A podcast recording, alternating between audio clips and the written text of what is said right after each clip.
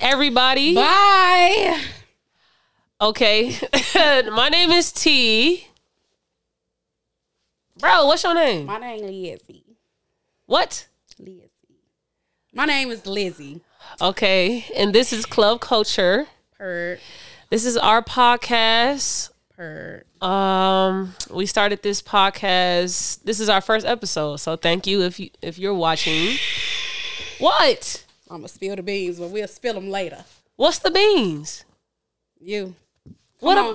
This the first episode. Back up. Back up. Niggas don't need you to be that close. Whatever. Come on. This the first episode. This is the first official episode. Exactly. Okay. We had some technical difficulties to get here, but we here, so that's the only thing that matters. Okay. Why you trying to focus on the negatives? Our thing is to focus on the positives. No. All right. So yes, this is Club Culture. We this is a podcast that's supposed to be for everybody. Race, age, gender, sex, nationality, whatever you are, we would like to feel as if we're creating a safe space for anybody to be here and feel connected. The real theme and mission of the podcast is to take a good look at social media and try to turn it into a positive realm, but in the virtual world, which will be our podcast. So we'll have a bunch of conversations online, on the podcast, in the comment sections, on all our social media and video form, just to have everybody feel as if we're connected like we are on social media. And so it's really just to talk about how influential and how powerful this thing called social media is, but in a podcast. Yes, ma'am. So yeah, let's get right into it. You want to talk about how we met, or? I mean, sure. How I met you? We gonna give y'all a brief rundown. I met her at Dominican University. Do not go there, DU Nation. Mm-mm. But I met her at Dominican. What was it? My sophomore year. Your sophomore year. I was a junior. Okay, she's a little older than me. A lot older than me. Oh heck. We met my sophomore year, her junior year, and then we became like real close. My junior year, her senior year, mm-hmm. And so I would like to say we became close. Really, yeah, at the end of it, I would like to say. But if you think it was my senior year, let me tell you something. I don't remember sophomore year. That was pretty traumatizing, but we ain't gonna get into that. But we here. We are. How would you describe me? I'm gonna describe you. Girl, I don't even want to describe her. No, but for real though, she cool. She know a little something. She know a little something. She thinks she know a lot of something. No, she do know a lot of something though. She is very intellectual, kind of. Why'd you have to do that with your hands? Kind of intelligent. You know what I'm saying? She got at least. I got maybe 3.5 brain cells. She got like 4 brain cells. So it's like, it worked out well. You know what I'm saying? I'm a little goofier than her. So it kind of. You think so? Absolutely. Okay. You think I'm not goofier than you? I think that I'm probably goofier than you. Girl, please. But I be just too serious sometimes. Okay. Well, I'm the funny one. She not. So. Oh, that's a lie. That's a lie. Anyway, they gonna figure it out. I think if somebody said describe somebody in 3 words, I would say hardworking, bald head hoe. Okay, that's actually a phrase. That's not a word. Okay, hardworking is a phrase too. It's not okay. I guess I'm not using words. You need one more. Just get it off. Okay, hardworking. I'm still at the bald head hoe. I would say a good time for sure. A good time. Intelligent, a good time. Probably a friend you need. You know how like a balance of friends makes a good friendship. She's probably a friend you need. Lizzie is my least favorite friend. She's lying. I'm her favorite friend. She is my favorite. Yeah, that's my puka wuka. Lizzie is very sweet.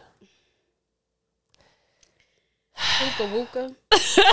Are you serious? Because you look like a little teddy bear. Okay, I'm sweet, and what else? You sweet. You are very sweet. Mm-hmm. You are very outspoken. Mm-hmm. Because who gonna check me? And you are, I would say, the friend that I know that I can come to, and they gonna give me the perspective I need to hear and not the perspective I want to hear. Period. Gotta so you're going to keep it straight with me. Gotta keep it real. But yeah. Period. Okay. Now let's get to the real shit now that we introduced ourselves. Period. It was a bunch of music that dropped within the last week. A lot. Like almost overwhelming. A lot. Would you say it was a good week of music? Would I say it's a good week? Let me say this.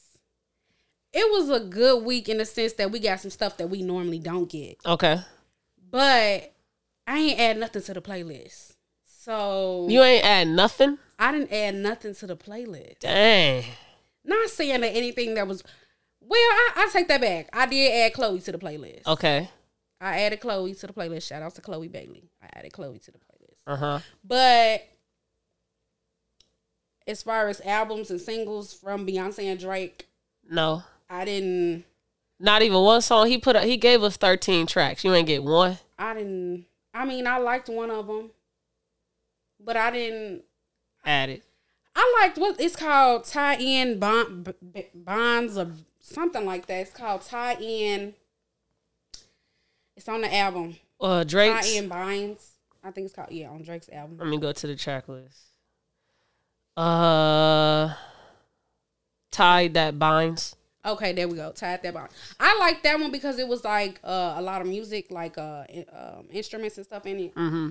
But I didn't add no. Would I go back and play it again? I probably would. Mm-hmm. I probably would. Like if I was in the car and I want some upbeat, you know, ooh, you know what I'm saying? I would go play it again. But like, did I add it to the playlist? No, because I don't listen to that kind of music every day. Okay, so I'm going to ask you questions. Because what y'all will learn is that Lizzie is a consumer of things. And so she's going to give a lot of perspectives of from a consumer. And I'm more of like the technical mind because I am heavily into music, right, sports, and entertainment. Mm-hmm. And so how would you... So this is a dance album. Right. This is not Drake's typical. Correct. And so if you had to rate it based off of other dance music that you know of, how would you rate it scale out of 10 just based solely off of what you know dance music is to be? Well, okay, Drake gave me a mixture of like house music and EDM. Mm-hmm. And I think it's funny that he released it during Pride Month. I ain't gonna lie. Yes, we're gonna get to that. I think he knew what he was trying to do. You know what I'm saying? Because that type of music, you know, is definitely for the gays and the girls. Uh-huh. Definitely. You know what I'm saying? So I think Drake knew what he was doing. Mm-hmm. Does it make me want to dance? For sure. Okay. It makes me want to dance. Okay. So you wouldn't, if you were to walk inside of a club or bar and this came on, you wouldn't feel like, turn this shit off? No. Especially, okay. I mean, it might be a little different because, you know, I'm Chicago born and raised, and so we was born and raised around like house music, yes, and stuff like that. Yes. So maybe like from my perspective, if somebody that wasn't raised around that kind of music, it would probably be like, man, turn it off. Now, I will say, I think people don't appreciate the creativity aspect of being an artist. Yes. Like, because everybody was like, oh, this shit suck. I hate this. What is this? Drake is lame as hell for this. Like, turn it off. And I think what people fail to realize is that as an artist, you have the ability to release or do whatever the hell you want to do. That's what makes you an artist. Yeah. If he didn't put this out, we would get the same old Drake, like, all the time. Uh-huh. Like, it would be the same consistent stuff. So, like, I appreciate it. It's something different, something new. Ain't nobody out here doing this. Uh-huh. Yeah, Beyonce came out and released a single afterwards, but maybe they came together and said the powers that be. I don't know. Yeah. But if I had to rate it, like as far as dance music on a scale from 1 to 10, if I heard this in a club, I'ma dance. I feel like I would give it like a few drinks. And I'm in the club and I'm dancing, I'm a dance. I feel like I would give it like an 8 out of 10 for dance music for sure. Wow. I did not expect for you to give it that high of a number. I expected you to come on this motherfucker and be like, that shit was not good. I did not enjoy it at all. I'm not a Drake fan. Let's just be clear. I like Drake's music, but I am not a diehard Drake fan. I am not a rap fan. So, like, for Drake to give us something different, it was just like, okay, that's cool. I like that. I can get jiggy with that. Like, that's cool. Like, and I didn't see nothing wrong with the music that he released. I didn't think it was bad music. Mm-hmm. I just think it's different from what people are used to. Mm-hmm. And so so many times people are in, like, these binding label, like, record deals and stuff like that, where the record label will only let them release certain types of music. Yeah. And then when they finally get out of those bad deals, they start creating the stuff that they really been wanting to create. Mm-hmm. And it either goes really, really good or it goes really, really bad because people don't like it. Yeah. But, like, I liked Drake's album. It was cool. I mean, it was cool. It was different, but it was cool. What did you think of it? So, on my first listen, I was with social media. Right. The masses, they all think it's trash. Uh-huh. Oonts. Music. EDM is hard to listen to, for sure. Yes, but I personally am a lover of music, so I always think that he gave us an album instead of just singles. Mm-hmm. And so you are supposed to give the album more than one listen.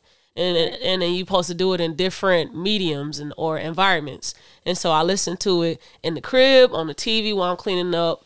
On my first listen, I'm like, yeah, this ain't it.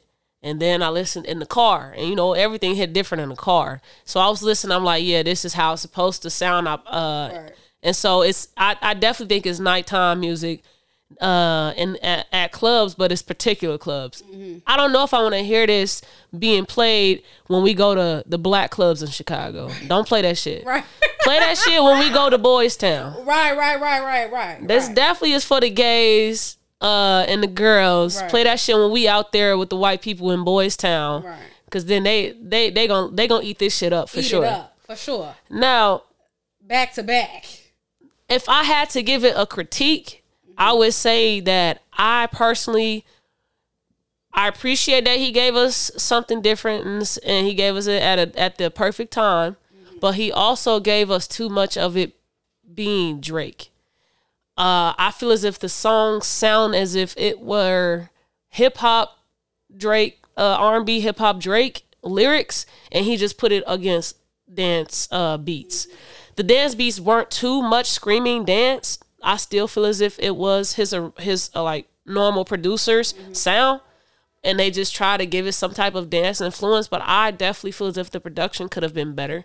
Yeah. Knowing the producers he works with, they are so good and they know Drake so much, his sound, I feel like they didn't compliment it at the best ability as they could have. It's not that it was trash. I definitely think that it could have been much better. And the lyric content, dance music is minimum with lyrics. Right. Literally. He gave us a lot more mm-hmm. than I needed for dance. And he gave us stuff where it was about breakups. It was about... Mm-hmm. Love over the oomps. Yes, over the oomps shit, and so I personally did not like the content behind it.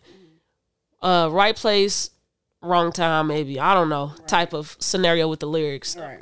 I think he could have saved some of this shit for his original sound, which is hip hop R&B, and not this dance shit. If he was gonna do dance and tap into that shit, then really take your time and really learn what mm-hmm. dance music is. Give it your own flair, but still keep it dance so that it makes sense. That lyric shit, it didn't make sense for me.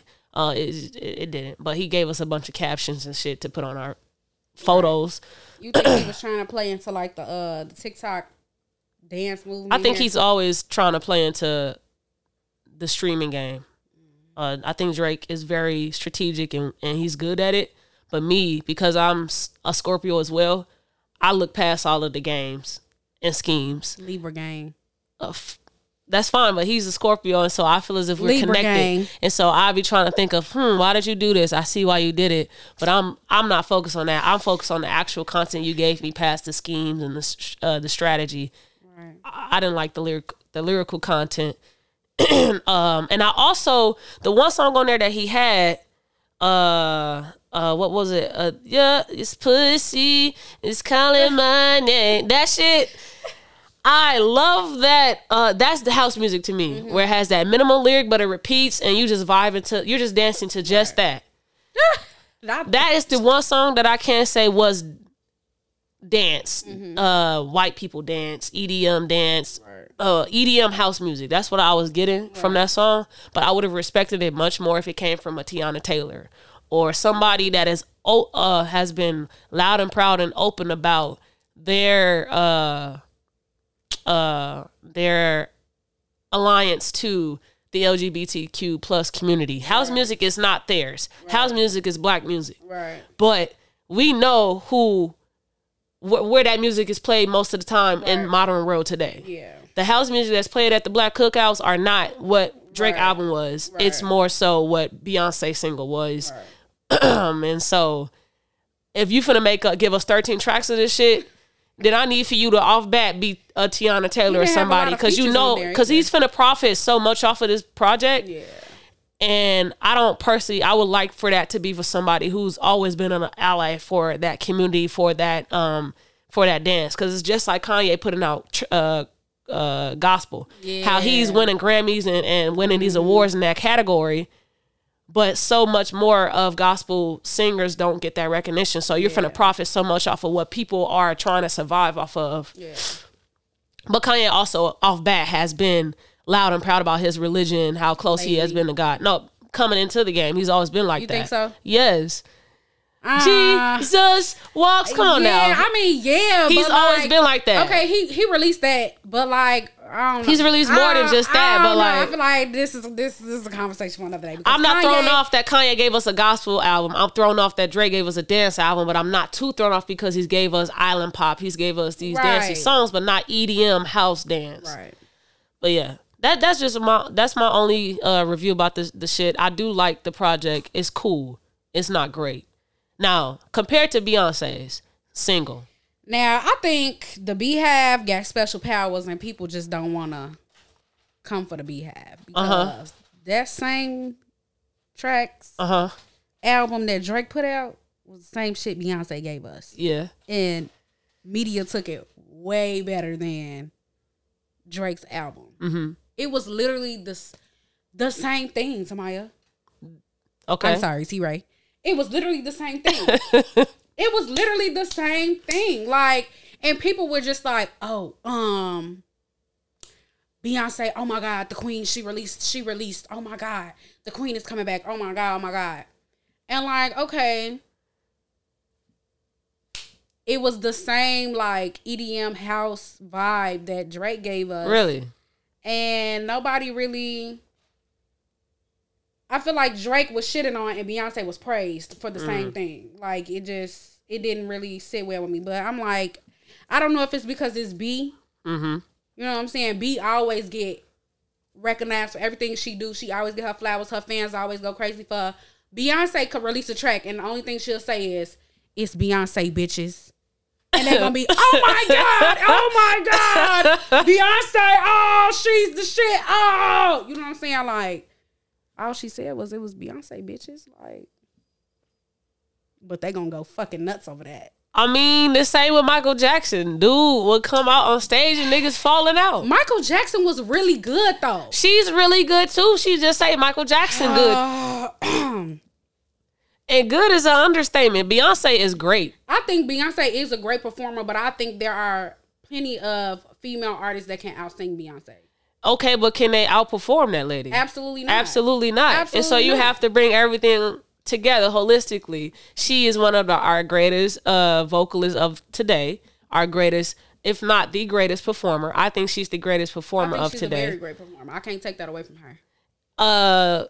And she gives us quality music. The content of her music. Her catalog is still good. Mm.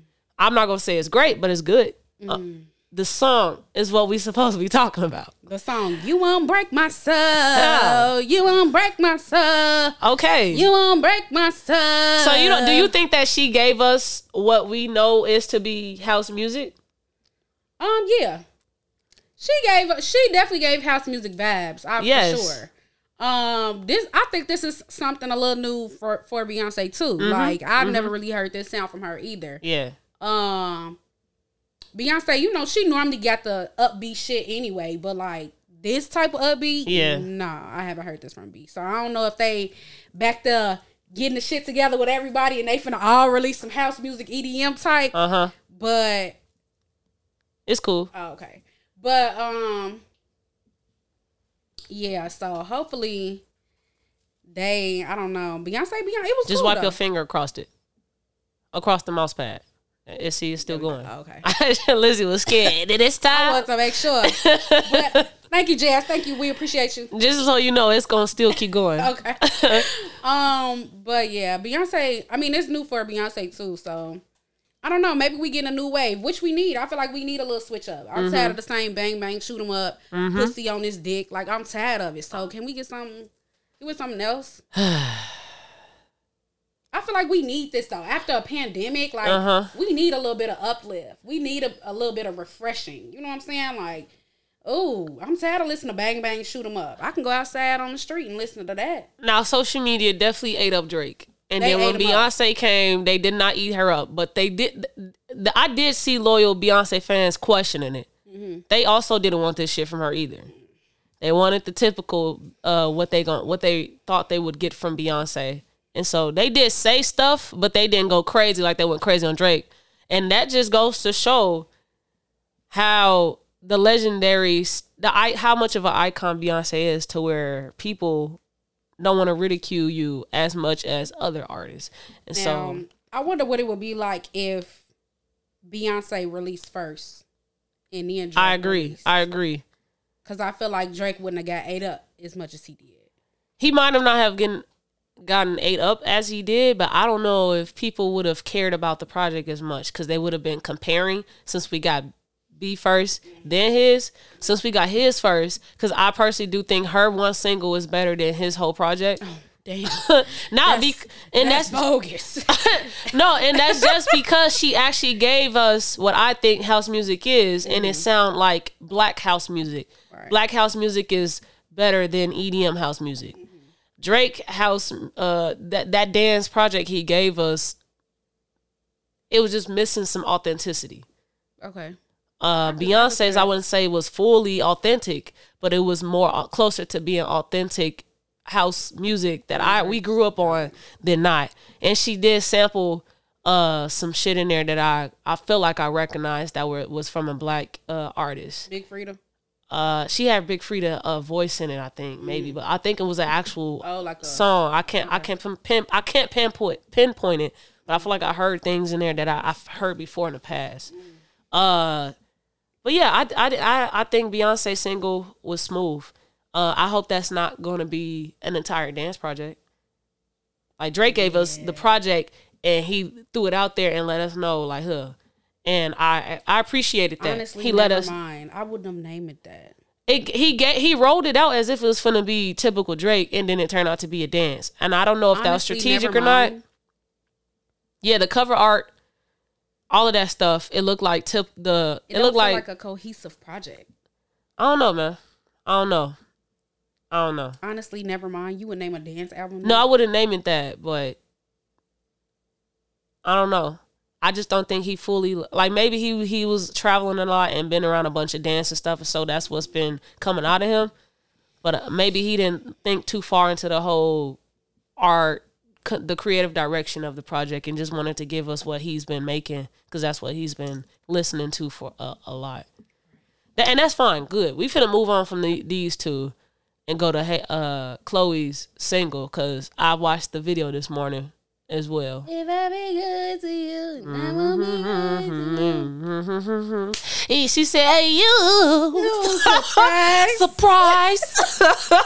I fucked with Chloe and Halle. They go way back. You know what I'm saying? I feel like I know them personally, because I used to watch them on YouTube. They had their little channel and stuff, and they was getting a little groovy. You know what I'm saying? They was real good, and I'm happy to see them blow up, you know, the way they is, but... Her third solo single, what you think about this third one? I love it. I love it. Compare it to the other two. What's the other two? Booty So Big. That one, and Lord, then the second one. The second one, how does it go, bro? What's the second? She was...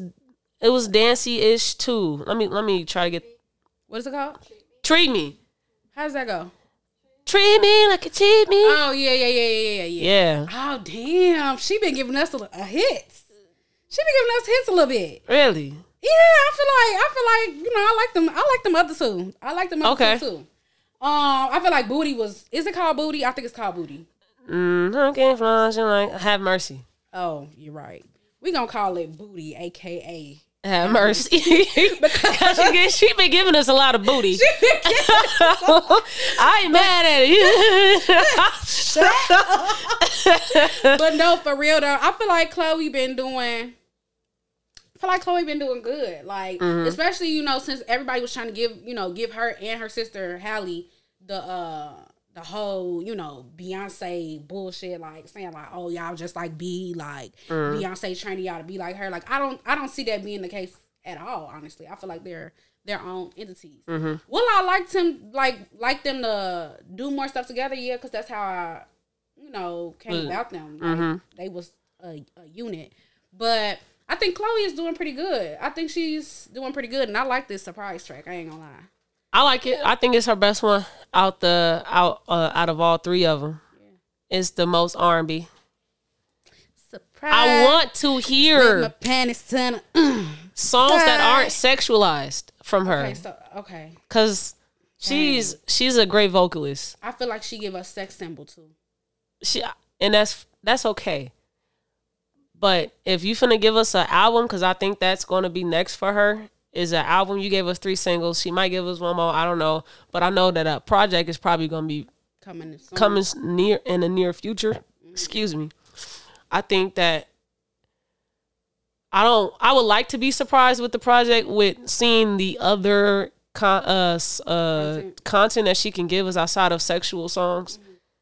I would like to be surprised. So, okay, I'll wait for the project. But if you do give us a single again before that project, I would hope for it to be a love song, a ballad, something different than this hot mama music. Hot mama music. Yes. Her videos has been good too. This surprise one though, it's been the most muted out of all the other two. I don't know if you watched the video. I haven't seen it. It's basically just her and a love interest down on the ground, loving on each other. But with it being a song about her, you know, putting that purr on them. I expected it to be very raunchy like the other two, and it wasn't. It was a grown raunchy out supposed for her. So I appreciated that. I don't need to see her being Beyonce in all her videos. Yeah. But yeah, that was a smooth single. I will add it to my I added it to my playlist. That's the only thing that made it to my playlist this week. Now Chris Breezy did release, but we ain't got to that yet. We finished it. See, outside of the mainstream motherfuckers, it's 2 projects that I started to touch on, but I didn't finish. Westside Boogie. Who is that? He's a rapper out of L.A. He put out a project, and a lot of people did listen to it and consume it, they are saying it's giving a lyrical Kendrick Lamar album. Oh. And so if you are not getting what you wanted out of Drake or something very lyrical, then go to that project. And then Ombré. She is a new up-and-coming, I would say, R&B artist. And she gave us an EP, I want to say. And I'm going to check that out because I do like Ombré a lot. So I would say you should listen to those two. So next week, next episode, we're going to talk about those two. Because I don't want this to be like a mainstream-ass project where we don't give people gems. Up-and-coming artists. Yes, because that's my favorite type of music. It's the up-and-coming, the low-key. Okay, we can get into the up-and-coming. So, as of right now, we gonna wrap this music talk up. Yeah. But we got one more thing to talk about. What? Last night. The verses. Omarion and Mario. Bro. Ray J, Lil Sammy, and Jeremiah. Yo, that's my Lil Sammy. Tank. Lil Sammy, that man is grown. He is Sammy now. He is Sammy. Anyway. And who's the last person I'm missing? Bobby Valentino. Yeah. And I didn't see the introduction. I ain't watched too much of Ray J and Sammy. Yeah, but I heard it was a bad joke. Yeah, I heard it was an extreme joke. I saw a little clip of Ray J. I saw Sammy live when he came to Chicago with Eric Bellinger. And he sound great. He likes to flex that he really can sing. But the man's cannot dress. That man's fashion is butt. I don't know no songs by Lil Sammy. And that's probably because his music is just... What's the Lil Sammy song I should know? His name is Sammy now. It's just Sammy. Okay. Sammy, Lil Sammy, Big Sammy, Small Sammy, Short Sammy. He's definitely given us a couple projects throughout this time. So when I was in college, I was listening to Sammy heavily. I was listening to Tsunami is one of my favorite ones. That's a song? Or that's yes, it's a song. How off a project. Tsunami. Dang. I hate being put on the spot sing song. It's okay. You don't got to sing it. I can't think of the lyrics. I be forgetting lyrics. I mean, it's a couple. I'm not even gonna do Sammy like that because although I don't care for his latest stuff, I did like, so Tsunami, Better, Baby, I'm Better. Mm. That song, I'm Him. Expiration Date is cool. I don't know. I don't think I know no Sammy music, but I'm gonna put you on to some Sammy songs because it's not great. It's not hit making R&B. Right, but it's just solid R&B, right. And that's probably why a lot of people don't know him over on our side of the states. I feel like he's a little older too. He is older, a little older than what I probably. No, he makes music for us. Oh well, I ain't heard him. I'm gonna put you on, but yeah, Sammy and Ray J they was jokes. So you got Omarion or you got Mario? No, Omarion got his ass smacked. Mario, I didn't expect this to happen how it did, but I should have. Because I know Mario is like Sammy. They flex about knowing how to really sing. Right. And they never needed engineering help. Right. So, I mean, I guess yesterday kind of helped me realize that I didn't know that I knew so many songs by Mario that I did. I thought I was going to go into it being like, oh, you know, Omarion got a lot of hits. Yeah. Like, you know what I'm saying? Omarion can dance, which he played into a lot yesterday. Uh-huh. That he got the choreography down pat. Okay, we get it. Now the whole... singing. Clowns coming out on the stage, the breathing. I'm like, Omarion, okay, we get it. Mario can really sing. Yes. I... don't recall now some of the songs that he sung. I was like, okay, I remember this. Like, this a hit. I love this. Uh-huh. Or whatever. It bring back it feel like old times. You know what I'm saying? Yeah. Like, damn, like I remember that it came out. But I did not expect. I guess I didn't know how much of an artist Mario actually is. Like, yeah. I didn't expect him to show up on Marion like how he did. So yeah, that was cool. I definitely didn't. I definitely thought that Mario. Omarion was gonna whoop Mario ass with just hits. Mm-hmm. I didn't know about the singing shit, but I know that Mario can really sing. Yeah. I personally don't think that Mario's catalog stands next to Omarion's. You think Omarion's is better? Yeah, I think Omarion's catalog is better than Mario's. I personally really loved Omarion growing up. Mm-hmm. That old album is one of my favorite albums, R&B albums. Omarion really fucking played himself. He really disappointed the fuck out of me. Cause if it's one thing I'ma do, is sing the fuck out of some Omarion songs and watch his videos. Now Mario, both of them played a pivotal part in my upbringing. Mm-hmm.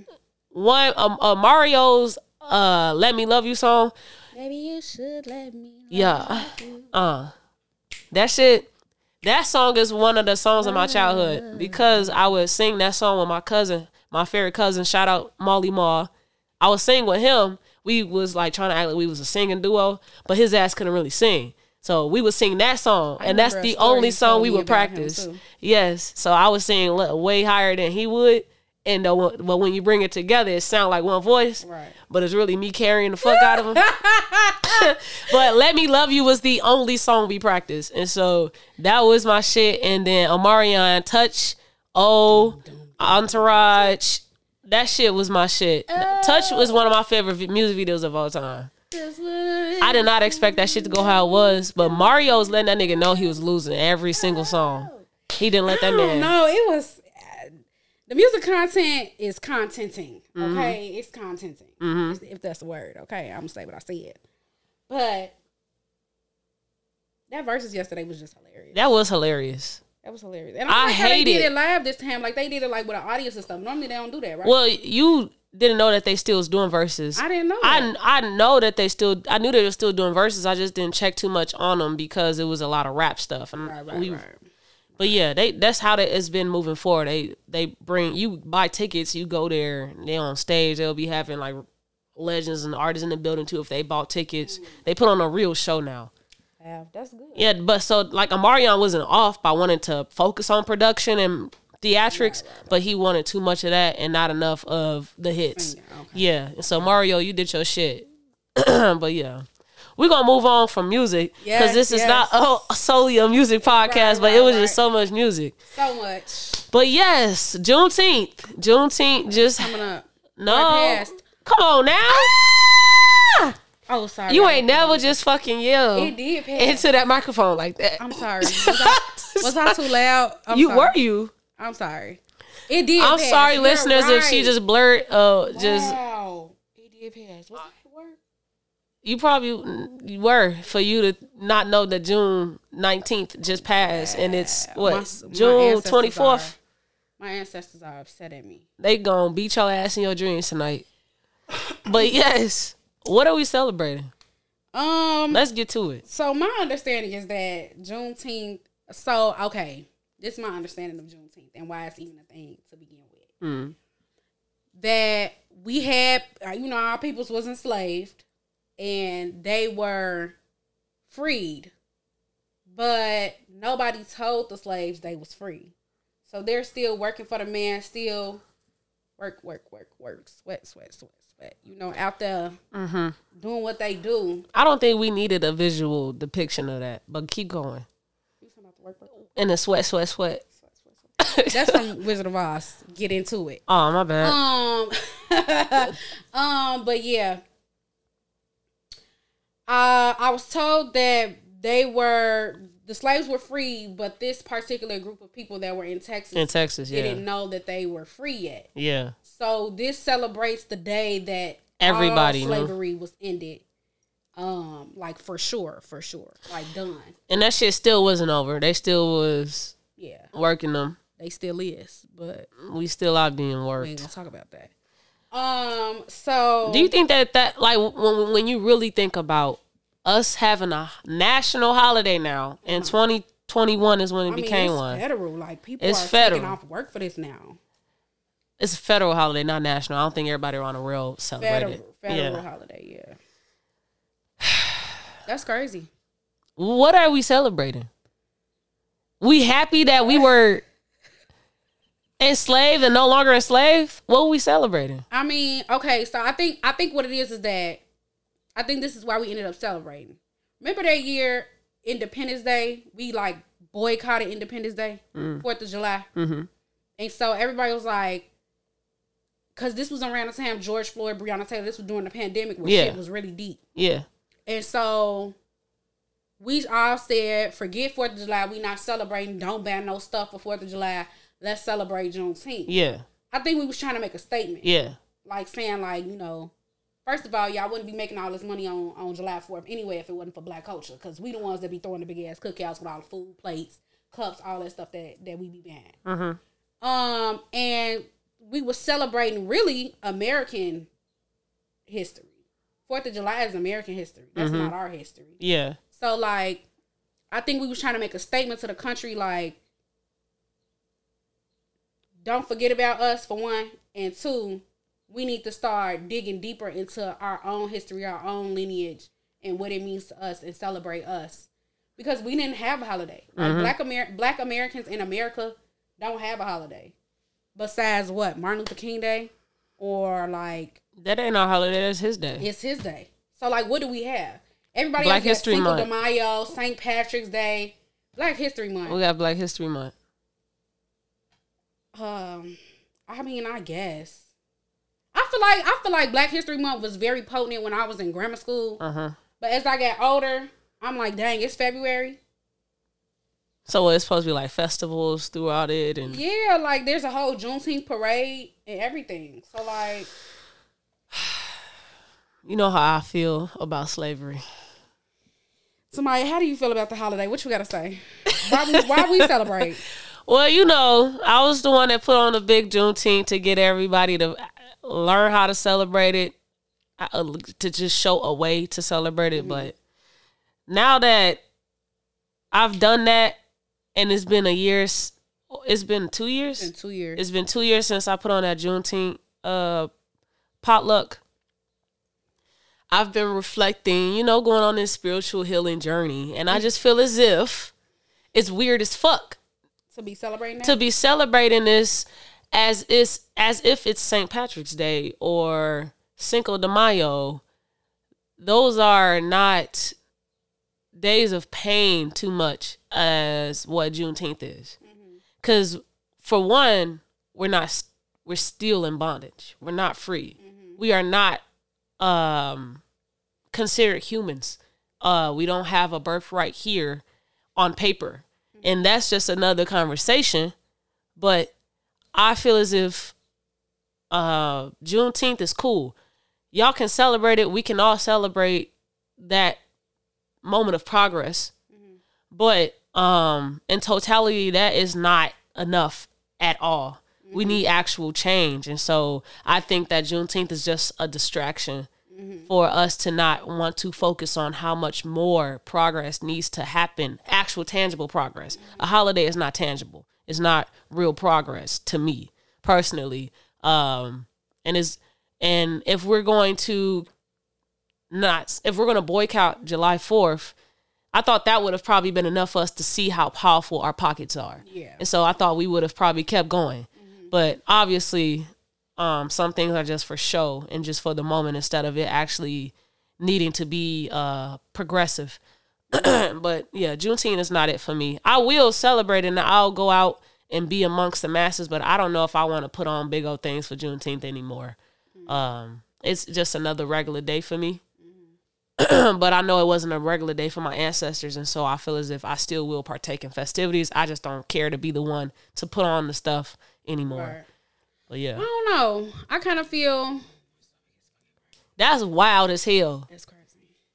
Anyway, I ain't ever heard somebody's stomach talk to me. All right, shut up. Anyway, I'm over there. Anyway, I don't know. I think it's weird that you have that perspective because my perspective on it is like, I mean, like, I get it. We have gone so far, but we still have a lot further to go. Mm-hmm. But at the same time, for me, it's like, I appreciate every single small step that we make. Mm-hmm. And so, because years ago, these steps didn't exist. This stuff wasn't, and I get it, like, in the moment, like, a few years ago, everybody was like, oh, yeah, we partying for Juneteenth. I feel like maybe the meaning of it kind of got a little lost in the sauce, and, like, everybody just wanted to have a party. But, like, at the same time, I think it's still something to celebrate. I think it's still something to, you know, go out and say, you know, thank you to ourselves for still fighting, for still doing what we do, for still putting ourselves out there in front of CPD, even when they act a fool. You know what I'm saying? Like, I don't know. I just feel like, it's still needed to celebrate us, to celebrate our culture, to celebrate where we came from.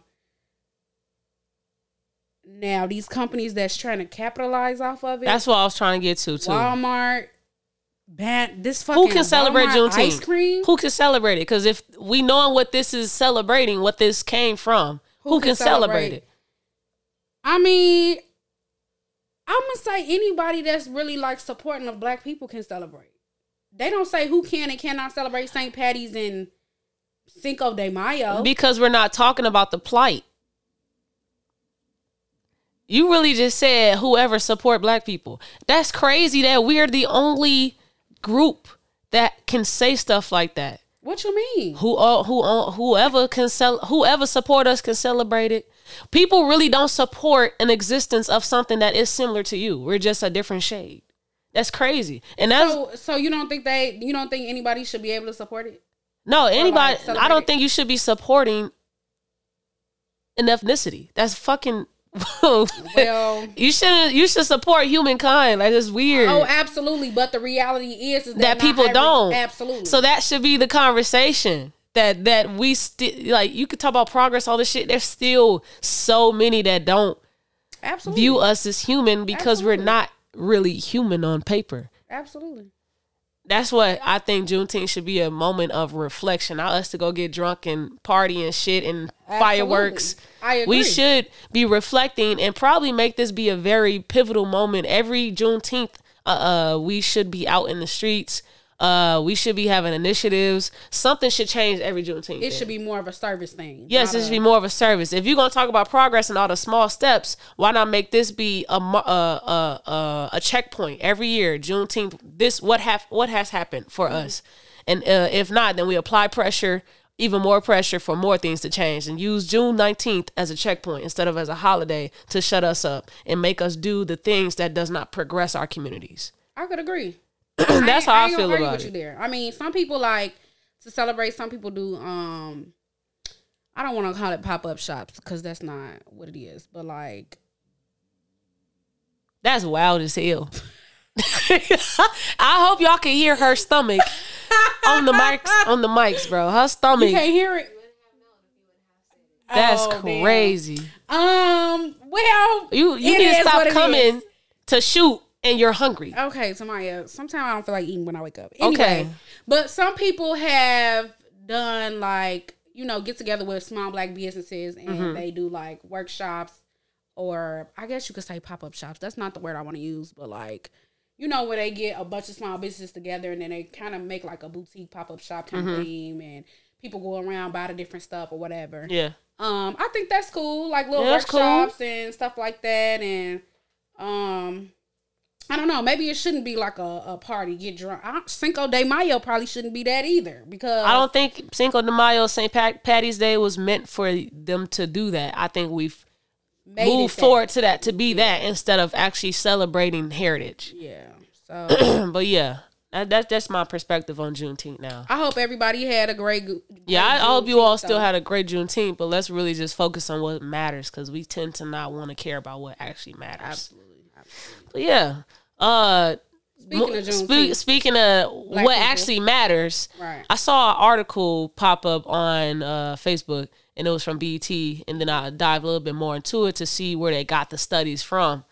But basically, there's a study that finds link between black hair products and breast cancer.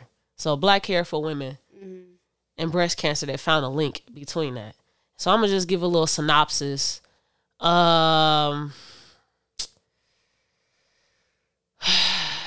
So we've heard about hair products being linked to issues and cancer being harmful to us, but after cancer, that's what I'm like, okay, I got to pay attention to what I put into my body. That's just a quote from this article, but basically a research was done at the City of Hope.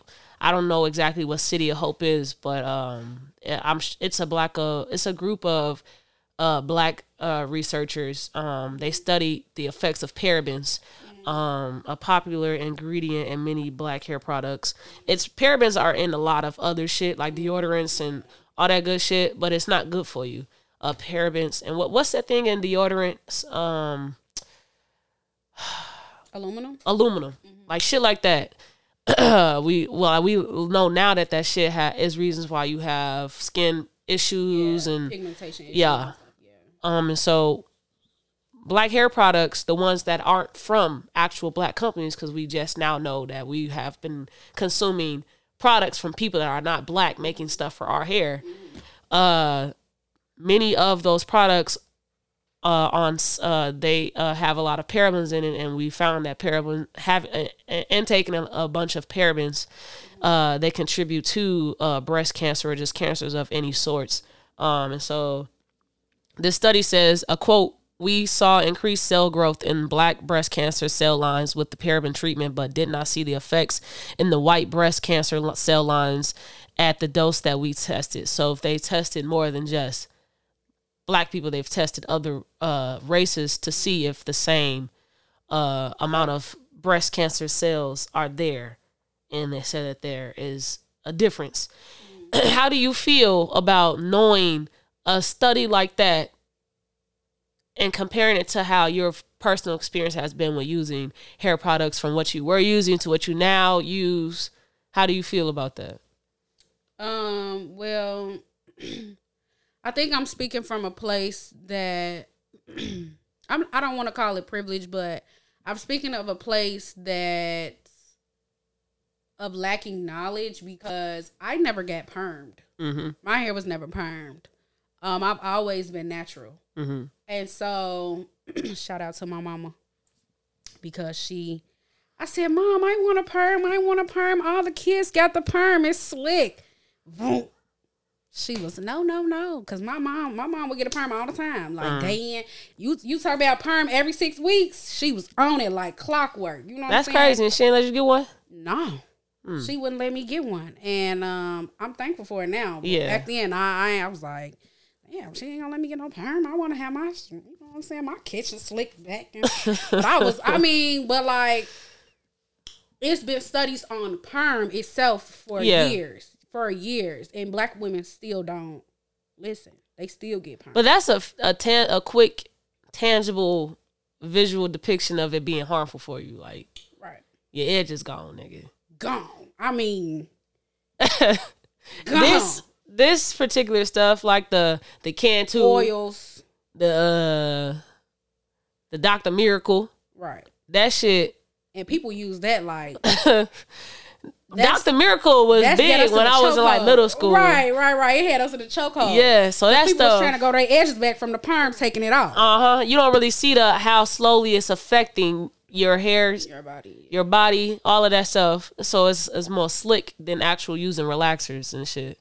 I mean, I don't really know how to feel about it because I use some of those same products for a long time. I used Cantu. Now I use Shea Moisture. Mm.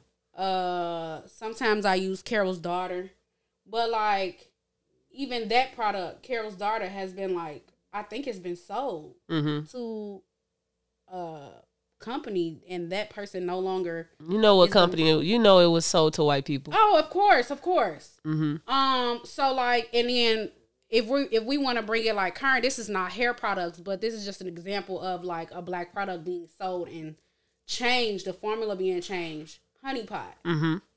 A lot of black women in general, loved Honey Pot. And so now the formula has been changed and everybody's upset because it has sulfurs, parabens, all this stuff. Yep. It's important to read your products. Yeah. On the back. I learned that going through my natural hair journey before I even locked. Like, it's important to read it. If it got all this stuff that sound like alcohol, it don't need to be in your hair. Uh-huh. The most natural stuff probably is like coconut oil, like water. And it has to be 100% pure. 100% pure. Yeah. So like, I guess it just all comes from knowledge. Like you just have to really, and same things that you eat and that you put in your body. Like you have to read the back of these labels. Like we're putting trash. Everything today can give you cancer. Yeah. Like people that are on serious vegan diets, soy. Soy is like, too much soy consumption can be bad for you. Too much of anything really is bad for you. But like everybody is like, oh yeah, vegan is the way to go. But like a lot of vegan products have soy. Yeah. So like, are we really safe anywhere we go? I'm gonna dive a little bit more into it. Go ahead. Back to the Juneteenth thing. Mm-hmm. How we still are in bondage. Mm-hmm. How we are not actual humans on paper. Mm-hmm. This research, this article is just another example of how there's an attack on us to keep us the bottom of the social totem pole. Mm-hmm. And so you are putting affordable products in our communities for years, not just now, but like from the past generations to now generations, you have been attacking us through our hair. And you know, that's extremely important to us. Mm-hmm. Even now, I think our hair is the most important it might've been to our communities, black women and men, because men are wearing their hair much longer, not caring about the certain standards that were there to be this upkept look. Yeah. And so you're targeting our hair products. The only thing that has been our saving grace is because we are trying to educate ourselves and make things ourselves. And so these Black-owned hair care products, either you're going to be natural or I would rather you stay with them. Do not buy hair care products from white companies or companies that aren't of your skin tone, your culture, your social group. Don't buy companies from them. They don't know nothing about our hair. They don't know nothing about our hair, for one. Mm-hmm. For two, they hate our hair. Literally. and then for three, it makes no fucking sense to keep buying it. Yeah. Why would you go buy a 3-in-1 shampoo? That's stupid. For your hair. You know that's going to strip all the oils. You know goddamn well what a shampoo is for, what conditioner is for. You going to get one of them that have all of it in it. Right. So, yeah, man. Everything has a deeper meaning to it. You just got to, stop looking at everything at surface level, because there's no reason why. It makes perfect sense why there's a larger rate of breast cancer in our people. But you have to ask yourself why. And when you find out why, I feel as if everything will always lead back to racism. Do you think that part of it is like our fault for not educating ourselves? Of course. Yeah. We're always at fault. And like, you could keep blaming the white man all you want, but with us being alive for so many years, going through all the shit that they went through and we didn't have to go through that shit, our bondage looks much different. For you to not want to do your just due and at least learn so that mistakes are not repeated, right? Then that's your fault. Mm-hmm. And like, they're only going to keep doing what works, and so we have to not allow it to work anymore. Yeah. So yeah, it's definitely our issue. I really wish that. I get why people sell their products so that they can make a bigger profit and stuff like that, and make money off of it for a lifetime or whatever the case may be. But like, for the first time. Speaking of selling products, for the first time ever, I saw Honey Pot on the shelf, like a whole stack of it. Uh-huh. And this is after we've all found out that they've sold the company. Yeah. Prior to that, you could not find Honey Pot on the shelf. Yeah. You had to go online and purchase Honey Pot. Mm-hmm. And even still, you had to wait a long time because the products just might be sold out. Mm-hmm. So like... we got Miel Organics, who is owned by a Black woman. And that's out in Indiana, too. She just had to throw that in now. Mm-hmm. But we got that, who is owned by a Black woman. I hope she never, ever, I love her products. I know a lot of people do. Mm-hmm. And they buy them in bulk. And they support her, a lot. So I hope that she never sells her company, ever. Well, you also have to put in the fact that Honey Pot has gone through a pandemic, just like everybody else. It has. And so resources was probably slim to none. We didn't have tissue paper. We didn't have hand sanitizers. We have gas. That's crazy. We ran out of masks. Babies don't have formula. It's so crazy. You can only imagine the resources, the lack of resources that she had to try to keep up with the demand. Millions to billions women bleed once a month. And so they need these products. And so if so many are trying to get her products...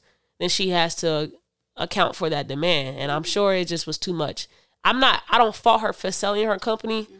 And I'm just grateful that there's other products out there that also sell all natural hygiene products. Yeah. Because I don't want to, these things I would love to only buy Black. So I buy from Jules Padding.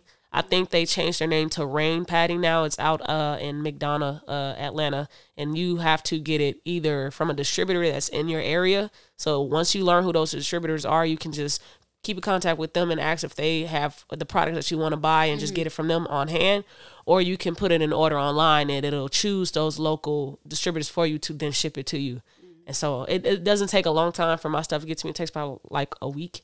And so your period, your menstrual patterns and routines, and so just order your stuff accordingly. Mm-hmm. Honey Pot was great, and just move on to something different. And because I don't fault her for selling her company, but yeah. Dang, I mean, I don't fault her for selling it either. It's just what I'm saying. I don't know. I mean, what do you sell it for? You sell it to get more money, and then I feel like black people was really like down for her. That's fine, but her product. But she had a good. Like, she put it out there. It financially liberated her in a way, and she felt like there was no need to continue to have this. And so somebody else has to enter the market and then service us. If you want it, if you want more of Honey Pot type products, and you got to make your own Honey Pot type products, then that's just as simple as it is. Because white people do the same thing. Mexicans, whoever, they have companies. And then they sell it off when they feel as if they no longer want to service that. That's true. So it is what it is. You feel me? I was thinking about, because I'm a lover girl. I was thinking about the whole statement. It was a waste of time. So that statement, I don't know if you hear that a lot when people like explain breakups to you, but I always hear. When a breakup happens, whether it's relationship, a romantic relationship, platonic, family, it was a waste of my time. Mm-hmm. I never got that statement. And if it actually was not a waste of your time, you just made a bad decision. Right. And so I think that is like situational. Mm-hmm. You could say it was a waste of time. Most of the time, I think a lot of us saying a waste of time is us not taking accountability for our faults and why things didn't work out. What do you think about, do you need like an example for you to understand what I'm trying to say? No, go ahead. Okay, so what do you think about, like, can things ever be a waste of time if you enjoyed it? Like, if you had a good time with that person or with that job, with whatever it was, but it's still, you still had to end it. Do I think it's a waste of time? Yeah. No. Now, what if it wasn't the best time ever? Where you feel like you could have been doing something else during that time, but you still chose to spend time with that particular investment, I suppose. Do I still think it's a waste of time? Yes. No. So what is a waste of time when you talk about things that you had to end? I don't think nothing be a waste of time, for real. Mm-hmm. Like say you came into my life, we was cool friends or whatever, and then like the relationship ended. Uh-huh.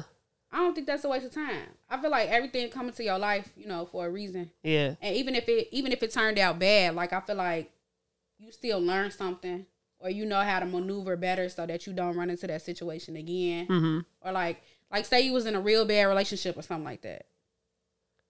I wouldn't say it's a waste of time. Uh-huh. You just know, like, okay, I know what red flags to look for next time. Or yeah. I know what I don't like for next time. Or yeah.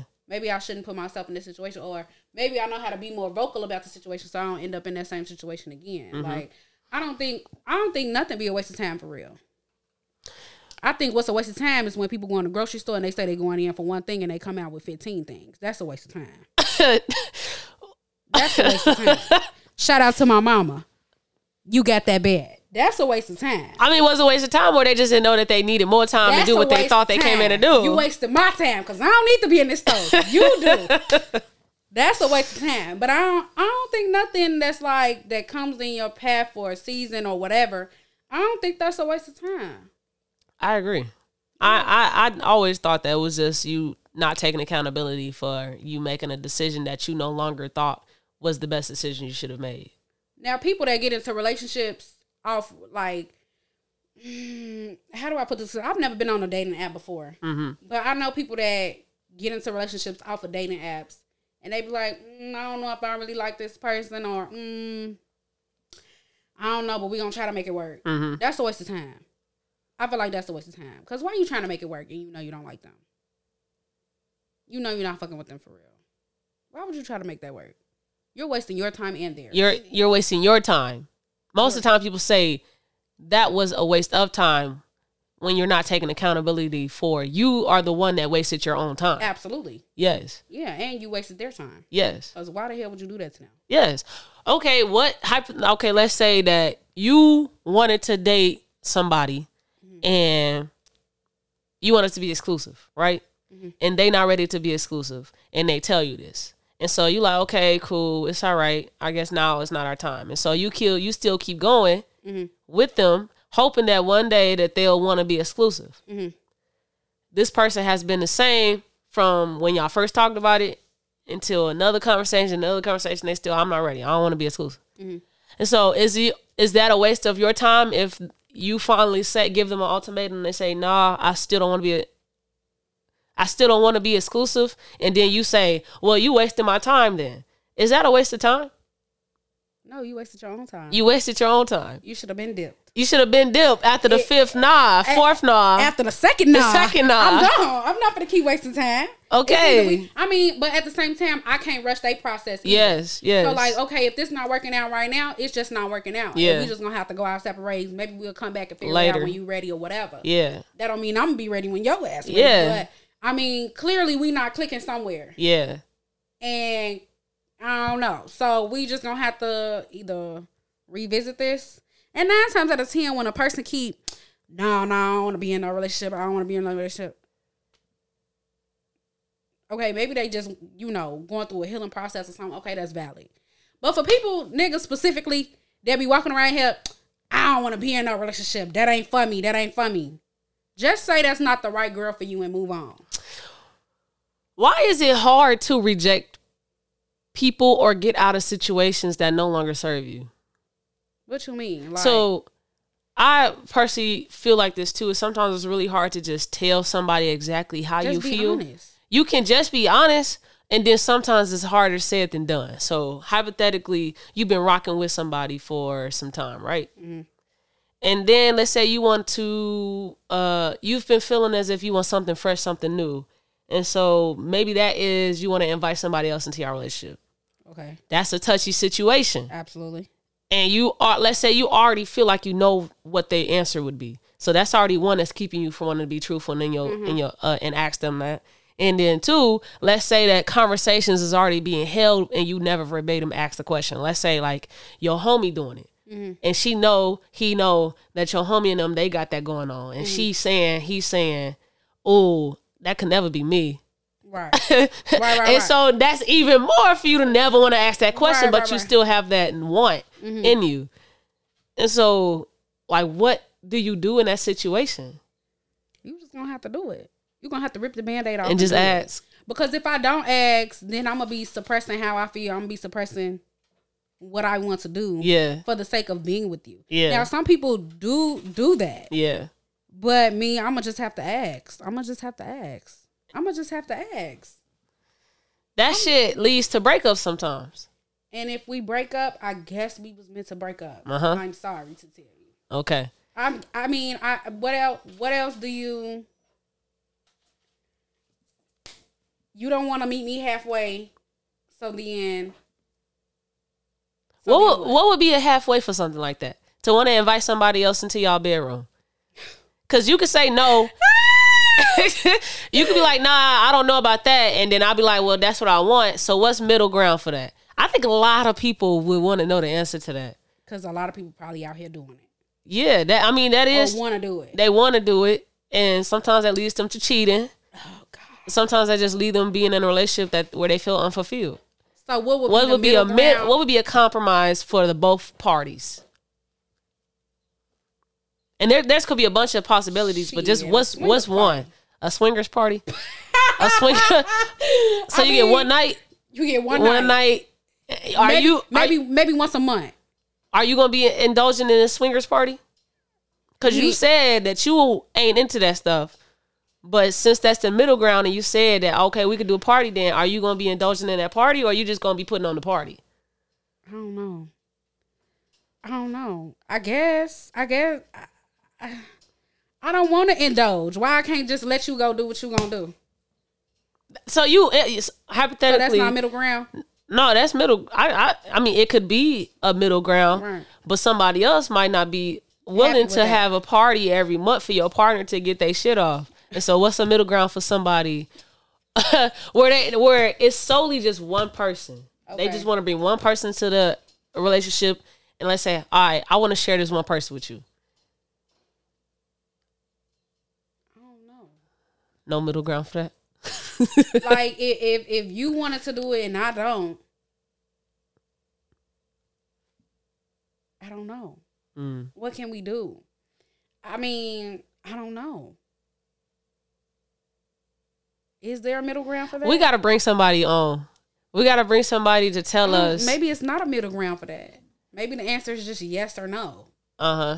And if it's no, then like, you got to figure something else out. Yeah. Oh, now my bunnies acting crazy.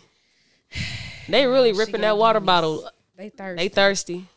Okay, I'm gonna let y'all drink after this. I gotta hold on. Yeah. I got two bunnies. Shout out Shorty. Shout out Sugar. Actually, do not shout out Shorty. Shout out Sugar. Shorty don't mean shout as out fuck. Neither one of them things.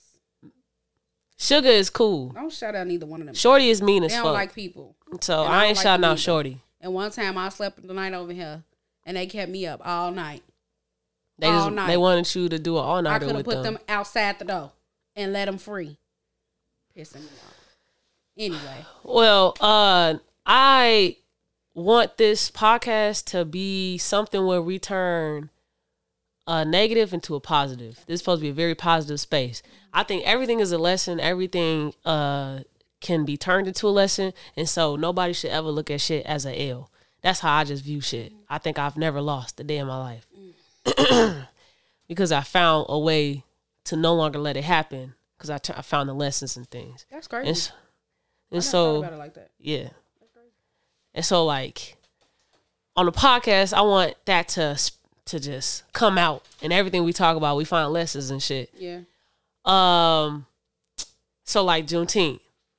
A huge fucking lesson for us to get to this point. Right. But the lesson is that so much more progress is needed to be done, and we can no longer allow stuff that happened in the past to happen in the future. Right.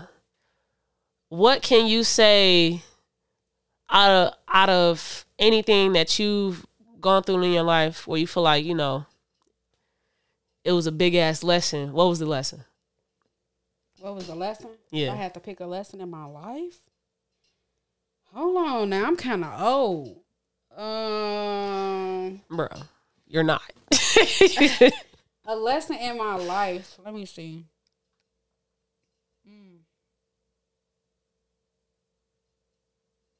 I don't know. You go first, G. I can't think of no lesson. Well, I was smacked with a bunch of lessons in just this matter of a year. Wow. Shit, I feel like you choosing yourself is such a hard thing to do. It's easier said than done, but it's extremely important. Like, you really gotta lock in for real, and that could encompass cutting off close relationships, starting new relationships with new people that could even be your mama, your daddy, your cousins. You gotta cut them people off, because if they no longer serve a purpose for where you trying to go, then you just gotta probably let them go. Yeah. So I learned, like, that's something that really is hard work, but you have to do that work for you to get to that point where you know you're going to be fully liberated and happy. Because even the people closest to you can really be the ones that bring you down. And you definitely have to step away from the traditional outlook of life. So I went on an interview with the church, right? And you know how my views are with religion and whatnot. So I was surprised when you told me. I said, yeah, church? But I'm also a very accepting person of wherever you come from. And so I thought that interviewing with the church was funny, but it still is of me. And so one thing that we talked about was what were my wants and needs out of a position, a job, wherever I'm finna work at. And so I told them having a life-work balance instead of a work-life balance is one. Two, you paying me what I want instead of what you think you want to pay, which is more so probably less than. And then three, me just being comfortable and not ever coming to work and feeling as if it's a drag or it's boring. Like, you'll have some days, but that shouldn't be every day. Right. And so the pastors, they basically took the first lady, she responded and she was like, you all in your new age, y'all are very different. Y'all are very different. And she explaining like how their traditional ways is what's right to them. And it's just will take them time to like slowly accept it to be maybe right or just another outlook at life and work. But they're open to it. It's just they still are just getting to it. And so I was like, that's great. But let's really dive into the stuff that the younger generation are saying should be the standard now. Mm-hmm. A life-work balance. That's real. Why and who ever said you should work 5 days out the week? We only have 7. You're working more than half of the week, for one. And you're working for 40 hours out the week. And so that means 8 hours out of your day, you're working for somebody else, right? Mm-hmm. And you already sleep for at least 8 hours. Mm-hmm. So that's 16 hours out of 24 hours that's taken away from you doing things where, one, you're not alive, you're not up and functional, and then, one, you're away being functional for something else that doesn't serve your actual sectors of being human. Mm-hmm. And then what is that? 8 more hours left that you have to yourself. Hypothetically, you have children, you have other passions, responsibilities. You work a 9 to 5. Banks close at 5. Businesses close at 5. And so if I get off at 5, I have no other things that I can take care of. Absolutely. Through the weekdays.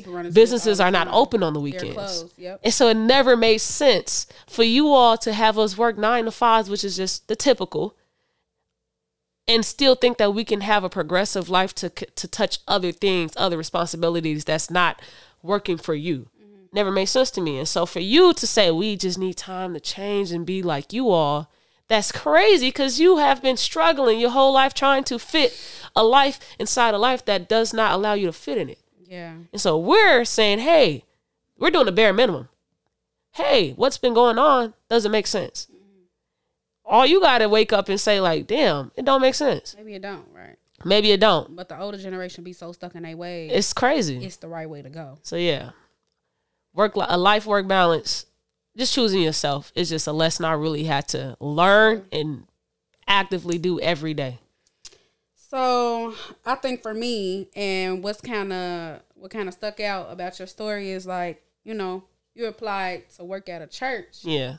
I don't know what the position is. I'm assuming it got something. It was graphic design. That's what I thought. Okay. Yeah. And even though you're going to be working at a church, I know that you're very strong-headed and you will not let people's, like, views impose on what you believe in. Yeah. And so I say that to say that the lesson I probably learned in, like, this year is, like, just staying true to yourself. Mm-hmm. There's a lot of, like, influences from, like, friends, media, what's cool to do, what's in. I feel like I've been living this my whole life. Like, a lot, if you talk to, like, a lot of my friends or, like, you know, people that I've met along the way, they would all probably say, like, I'm always, like, the mama of the group. Mm-hmm. Or, like, somebody that's always giving some sort of direction and, like, making sure that do what the hell you need to do. Because you are. I mean, and I might be, but that's my truth. You know what I'm saying? That's my truth. And I live in that. And I don't let nobody change that about me. And, like, you know, a lot of my friends are into things that I don't really care to do. Mm-hmm. And so it's not that I look down on them for doing it. Maybe sometimes I do, but because what the hell are y'all doing? Get the fuck together. But that's not the point. Stop doing that shit. Okay. It's not that I look down on them in the sense of, like, you're a terrible person. Like, what are you doing?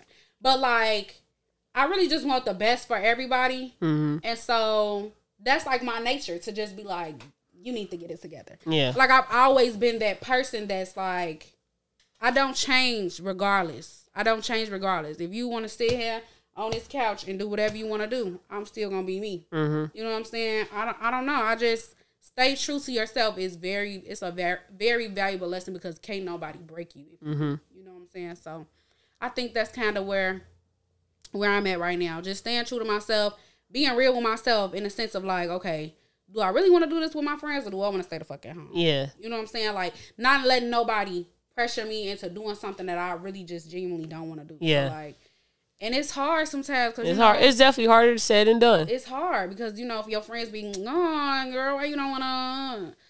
And then picking and choosing who you call a friend. Like, that's a big, big, big, big, big lesson that I've learned.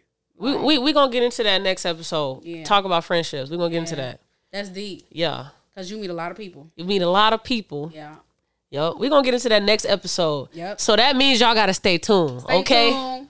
And that's crazy that you said that, because I've been writing a song, and I'm going to show it to you after this. Mm-hmm. I wrote a... It's about, like, staying true to yourself and choosing yourself first. Uh-huh. And I've never written something like this before, and I think it's the best song I've ever written. So I'm gonna show you a sneak peek of the other shit. Period. But yeah, thank you all for tuning in for the first episode. Yes, it's only gonna get better from here. So I just really want y'all to rock with us as we put more into the episode. Yes. We're gonna have more than just episodes. We're gonna have skits. I got an acting background, so get into it. Make sure you all follow us on all our social medias. We're going to be using that very heavily. We really want you all to feel connected. We're going to be doing a bunch. Subscribe to the YouTube. We're going to have this on YouTube. We're going to try to put this on like all the podcast mediums, Apple Music, Spotify. So just, pick whatever your favorite service provider is and just keep rocking with us. Yeah, for sure. Thank you. Y'all. Bye. Peace.